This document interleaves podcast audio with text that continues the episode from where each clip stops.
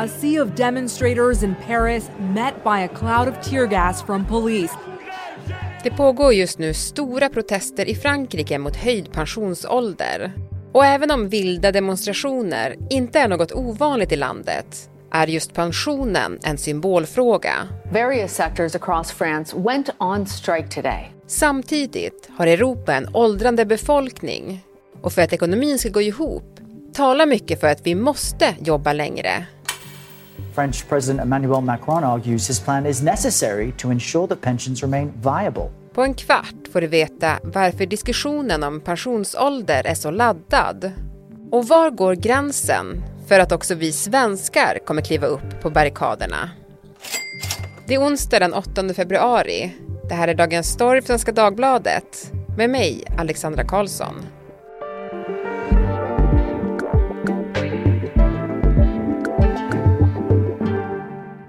Teresa Kischler, Europakorrespondent på SvD och Joel Dahlberg, reporter på SvD Näringsliv, som skrivit en hel bok om pensioner. Hallå mm på mhm. er! Hej, hej! Hejsan! Hörrni, hur länge kommer ni att jobba, tror ni? Jag tror att de kommer att få liksom bära ut min dator tror jag och liksom tejpa ihop mina fingrar för att inte jag ska skriva och ta ifrån mig min telefon så jag inte ska ringa redaktörer tills jag är 87 med idéer. Mm. Ja, men jag tänker mig eh, kanske tre år till. Jag har fyllt 60 precis, så att, eh, tre år till kanske. Och sen väntar det goda livet? Alltså, jobba vill man ju, men vill man jobba med lönearbete på det här sättet? Det kan man ju fråga sig. Mm. Vi ska ju prata om pensioner idag, mm. eh, för det, det, skapar mycket känslor. Eh, en del, som du Teresa, vill ju jobba ja, för alltid och en del mm. eh, vill inte det. Och just nu pågår det stora protester i Frankrike mot president Macrons planerade höjning då av pensionsåldern där. Och Teresa, jag tänkte så här att det protesteras i Frankrike, det känns mm. ju inte så ovanligt. Nej, Men, det är väl en sån olympisk paradgren för franska medborgare som man lär sig, får med sig med bröstmjölken. Ja, precis. Men, men, men hur stora är de här protesterna då, om du skulle sätta det i sammanhang? Men de är större än något annat. Pensionsfrågan är liksom den stora symbolfrågan som varje fransk president har liksom att eh, gå upp emot så att säga. Pensionen är, jag brukar säga att om man sätter det i en fransk kontext så är att säga det till en fransman ska höja pensionsåldern, det är som att säga till en engelsman att vi ska ta tillbaka någon slags gammalt Charles Dickens tider när man, barn jobbade i kolgruvorna. Liksom. Det, är, det är ett lackmustest för vart vårt samhälle är på väg och det här är, går långt tillbaka, ända sedan franska revolutionen så har man mätt liksom framgång framgångarna i Frankrike utifrån hur man värderar människors krökta ryggar, deras arbete. Och sen François Mitterrand på 80-talet, presidenten som mer eller mindre formade ett franskt välfärdssystem utifrån en svensk modell. Han liksom ristade i sten att pensionsåldern, människors krökta ryggar ska, ska inte pågå för länge, den är viktig. Så det är symboliskt helt omöjligt för en fransk president att knäcka protesterna mot pensionerna mm. tror jag. Men vad är det Macron vill göra då? Alltså hur vill han ändra pensionssystemet? De vill höja från 62 till 64. Men det spelar ingen roll om de hade sagt att vi vill höja från 62 till 162. Alltså symboliken är densamma. Att höja pensionsåldern det är att gå ett steg tillbaka i samhällsutvecklingen. Mm. Du Joel, även här i Sverige så har det ju kommit ändringar kring mm. pensionsåldern, eller mm. hur? Mm. Mycket mindre dramatiskt dock. Ja, det var inte så stora säga. protester, nej. nej, de uteblev. Var det inte de Gaulle som sa till Tage Erlander att vad härligt det vore med ett folk som svenskarna som inte protesterar? Vill jag minnas. Men hur ser det ut här då? Den, den, har höjts, eller hur? Ja, och kontinuerligt höjs den ju. För några år sedan var det ju, eh, och det, det vi snackar om här, vi har ju ingen officiell pensionsålder. Man säger ju 65, men det bestämmer man själv faktiskt. Men det som, det som höjs är ju från vilken ålder kan du börja ta ut din allmänna pension? Och det var ju för några år sedan 61 år, från och med i år är det 63 års ålder. Så att man kan då inte ta ut sin pension förrän man har fyllt 63. Mm. Eh, och det gäller bland annat mig då som född 1962. Och det här kommer höjas igen om några år. Då är det 64 års ålder, alltså från eh, 2026 så mm. är det 64 års ålder som gäller. Så att det, det höjs kontinuerligt. Men varför? Ja, det har att göra med hur gamla vi blir. Logiken är ju att eh, för 30 år sedan var snittåldern, levnadslängden då för en svensk kanske, ja, jag, jag vet inte exakt, men säg 77. Ja, okej. Okay. Går du i pension vid 65 års ålder, då har, då har du 12 år med pension. Om en snittlevnadslängden höjs, vilket den gör kontinuerligt, säg från 77 till 83, då har du plötsligt 18 år med pension. Och det här ska ju betalas och har du samma summa pengar som delas på 12 istället för 18 så får du mycket, mycket mindre pension. Och det är det här man vill komma åt genom att höja pensionsåldern. Att du ska få samma pension genom att man förlänger, förlänger arbetslivet. Burrows furniture is built for the way you live. From ensuring easy assembly and disassembly to honoring highly requested new colors for their award-winning seating, they always have their customers in mind. Their modular seating is made out of durable materials to last and grow with you. And with Burrow, you always get fast, free shipping. Get up to 60% off during Burrow's Memorial Day sale at burrow.com slash ACAST. That's burrow.com slash ACAST. burrow.com slash ACAST.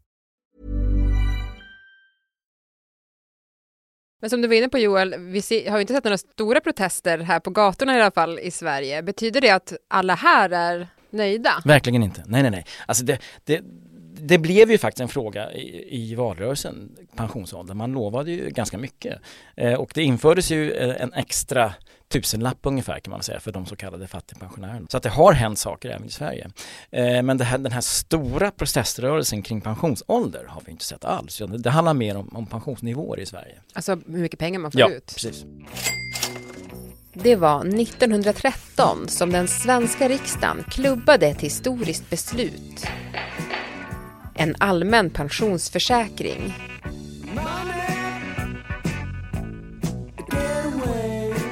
Sverige var därmed först i världen med pension för i stort sett hela befolkningen. Och åldersgränsen sattes vid 67 år.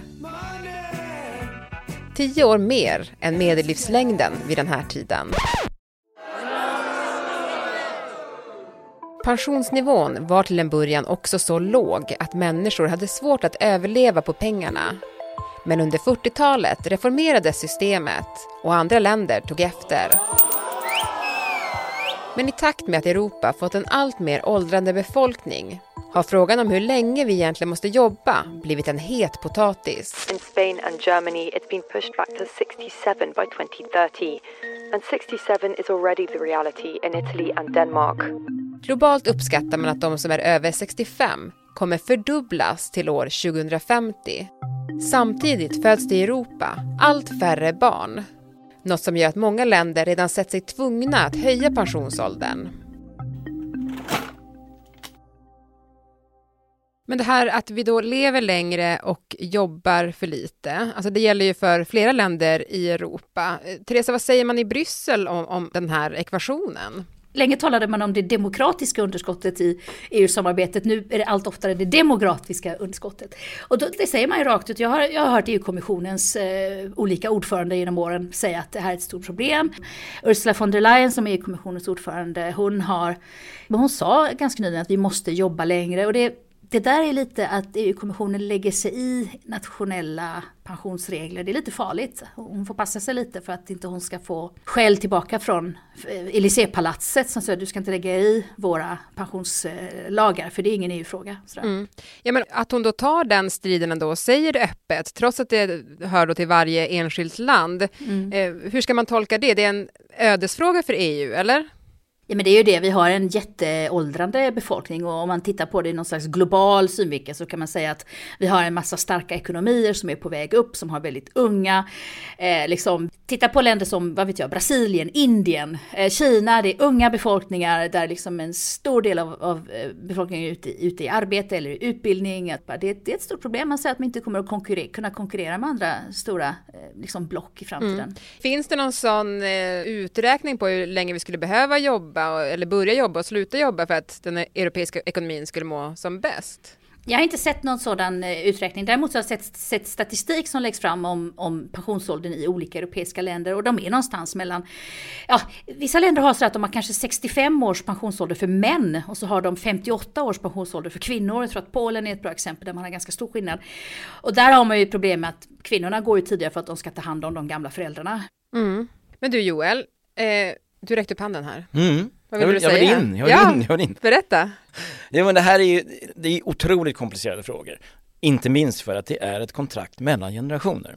I Sverige, precis som i många andra länder när det gäller det allmänna pensionssystemet, så är det den unga generationen som betalar för de gamla. Jag eh, har ju under min, mitt yrkesliv betalat för de som är pensionärer nu och jag hoppas ju då att det ska finnas pengar tillräckligt för min pension att det är tillräckligt många som jobbar som unga. Och det handlar ju då om att den unga generationen tycker att det här är ett kontrakt som vi ställer upp på. Men om då den äldre generationen förväntar sig att kunna vara pensionär i 20 år så då tror jag att den unga generationen, när de inser detta, att ni ska vara pensionärer i 20 år men när vi ska gå i pension så kanske det inte finns pengar. Det ställer vi inte upp på. Så det, det är ju en politisk fråga det här, vad, vad kan man få överenskommelse kring? Mm. Men vad händer om den unga generationen inte skulle ställa upp på det då? Ja, eh, här kommer vi in då på legitimiteten i pensionssystemet, det vill säga att, att eh, man köper premisserna. Eh, orsaken till varför man har ett allmänt pensionssystem är att man ska slippa det här att alla känner att jag måste spara privat då går väldigt mycket pengar in i sparande istället för konsumtion och konsumtion driver ju liksom samhället och det, man tycker att det är bra med konsumtion. Det ger jobb och så vidare. Så man, man tycker att det är samhällsekonomiskt effektivt att ha ett allmänt pensionssystem istället för att alla ska spara privat. Så att, eh, och därför är det ju otroligt viktigt att en ung generation, ja som du till exempel som kanske har 25 år kvar, drygt till och med gissar jag, jag är bara 35 år Joel. ja, precis.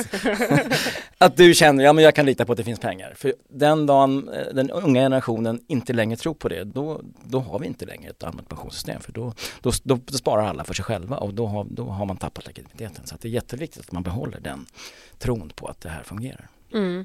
Men jag tänker Teresa, du har varit inne här nu på att, att alla länder i Europa ser väldigt olika ut, men vi har fortfarande Ursula von der Leyen då, eh, mm. som leder arbetet i EU, säger att så här, vi kommer vara tvungna att jobba längre och, och tänk på det nu alla länder. Men det känns som en, en gigantisk uppgift för Europa då.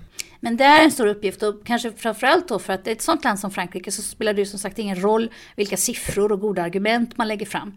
Det är en symbolisk jättehet, brännhet fråga som är svår att rucka på. Men det är åtminstone i ett decennium nu som jag har hört talas om liksom nästan någon slags rädsla inför den här stora vithåriga explosionen som kan få ner vår ekonomi. Det är motsvarigheten till Nuders köttberg. Ja men i Sverige så har vi ju det berömda köttberget som lanserades av eh, tidigare finansministern Per Nuder. Han nämnde ju det på ett, ett internt möte på SEB-banken. Detta köttberg av 40-talister som, som vi 60-talister ska liksom föda där blev det faktiskt ett jäkla liv där folk sa, men hur uttrycker du dig Per Nuder om, om Sveriges pensionärer? Mm. Men du Teresa, protesterna fortsätter ju i Frankrike nu. Vad tror du kommer hända? Alltså, Emmanuel Macron för det första är nyvald president. Han är ju omvald, valet var i förra året bara, så han sitter ju säkert bo i fyra år som president. Ska man någonsin få igenom den här reformen så måste man göra den i början av sina fem år, annars så liksom ryker man. Han har en majoritet i nationalförsamlingen och den franska klassiska högern, han är ju liberal då, skulle kunna gå med honom. Så kanske skulle han vara den fjärde presidenten på rad som försöker höja pensionsåldern och kanske lyckas med det. Men jag kan, jag kan inte tänka mig att det inte kommer att vattnas ner en hel del ändå. Han kan inte få igenom det här på ett bräde skulle jag säga. Kanske en liten, en liten seger, men, men inte en stor seger tror jag. Nej. En annan sak som faktiskt är helt unik i Sverige är att vi har den så kallade bromsen som betyder att pensionsnivåerna sänks automatiskt om det kommer in för lite pengar i systemet. Det vill säga om arbetslösheten stiger, de avgifter som man betalar in i systemet eh, sjunker kraftigt, då slår den så kallade bromsen till. Det är en automatisk omräkning i systemet. Och det hände ju för, för eh, tio år sedan att man sänkte pensionerna. Försöker genomföra en sån sak i Frankrike, det vill säga att vi har en maskin som bestämmer om pensionerna ska sänkas. Det, alltså, det, det, bara, där skulle liksom fransmännen gå i taket, tror jag, men det finns alltså i Sverige. Det är intressant. Och du Joel, var tror du svenskarnas smärtgräns kommer gå? Alltså vid vilken pensionsålder kommer vi ta till gatorna? Mm. Alltså där tror jag nog att man börjar närma sig den när, man, när pensions, möjligheten att ta ut allmän pension, om den börjar närma sig 70. Då tror jag faktiskt att folk tänker, ja men det här är inte rimligt liksom. För att det är ändå väldigt många som inte kan jobba till 70. Och då, det blir liksom en stigmatisering. Om, om statens signaler är att du, du förväntas jobba till 70 och så, och så har du en, en, en undersköterska som är utsliten vid 61, då kommer ju han eller hon säga det här är inte värdigt liksom. Jag har, jag har jobbat ett fullt yrkesliv och, och jag, jag, behöver gå i pension nu. Men ska jag då leva på bidrag i, i nio år? Det, det, så där tror jag att det finns en smärtgräns alltså. Att, nej, nu får det vara nog liksom. Nu räcker det. Mm. Och du tror vi kommer komma till 70? Ja, jag tror att vi kommer komma till 70. Mm. Eller i alla fall knappt. 68 om 20 år är inte, inte alls otänkbart. Mm. Den som lever får se. Mhm. Tack Teresa och Joel för att ni var med i Dagens Story. Tack så mycket. Tack så mycket själv. Programmet idag producerades av Moa Larsson, redaktör var Erika Hallhagen och jag heter Alexandra Karlsson. Vill du kontakta oss så mejla till dagensstory.svd.se. Hey, I'm Ryan Reynolds. Recently, I asked Mint Mobile's legal team if big wireless companies are allowed to raise prices due to inflation. They said yes. And then when I asked if raising prices technically violates those onerous two year contracts, they said, What the f are you talking about, you insane Hollywood ass? F- So to recap, we're cutting the price of Mint Unlimited from $30 a month to just $15 a month. Give it a try at mintmobile.com slash switch. $45 upfront for three months plus taxes and fees. Promo rate for new customers for limited time. Unlimited more than 40 gigabytes per month. Slows. Full terms at mintmobile.com.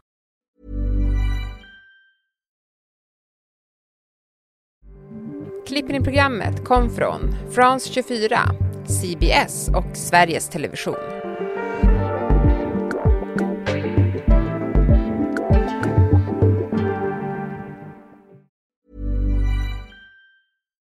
When you make decisions for your company, you look for the no brainers. And if you have a lot of mailing to do, stamps.com is the ultimate no brainer. It streamlines your processes to make your business more efficient, which makes you less busy. Mail checks, invoices, legal documents, and everything you need to keep your business running with stamps.com.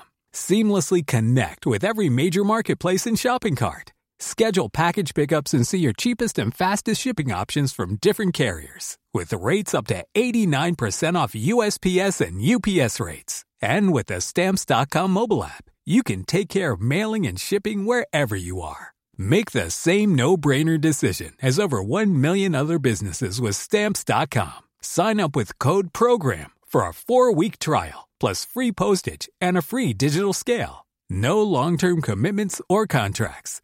That's stamps.com. Code program.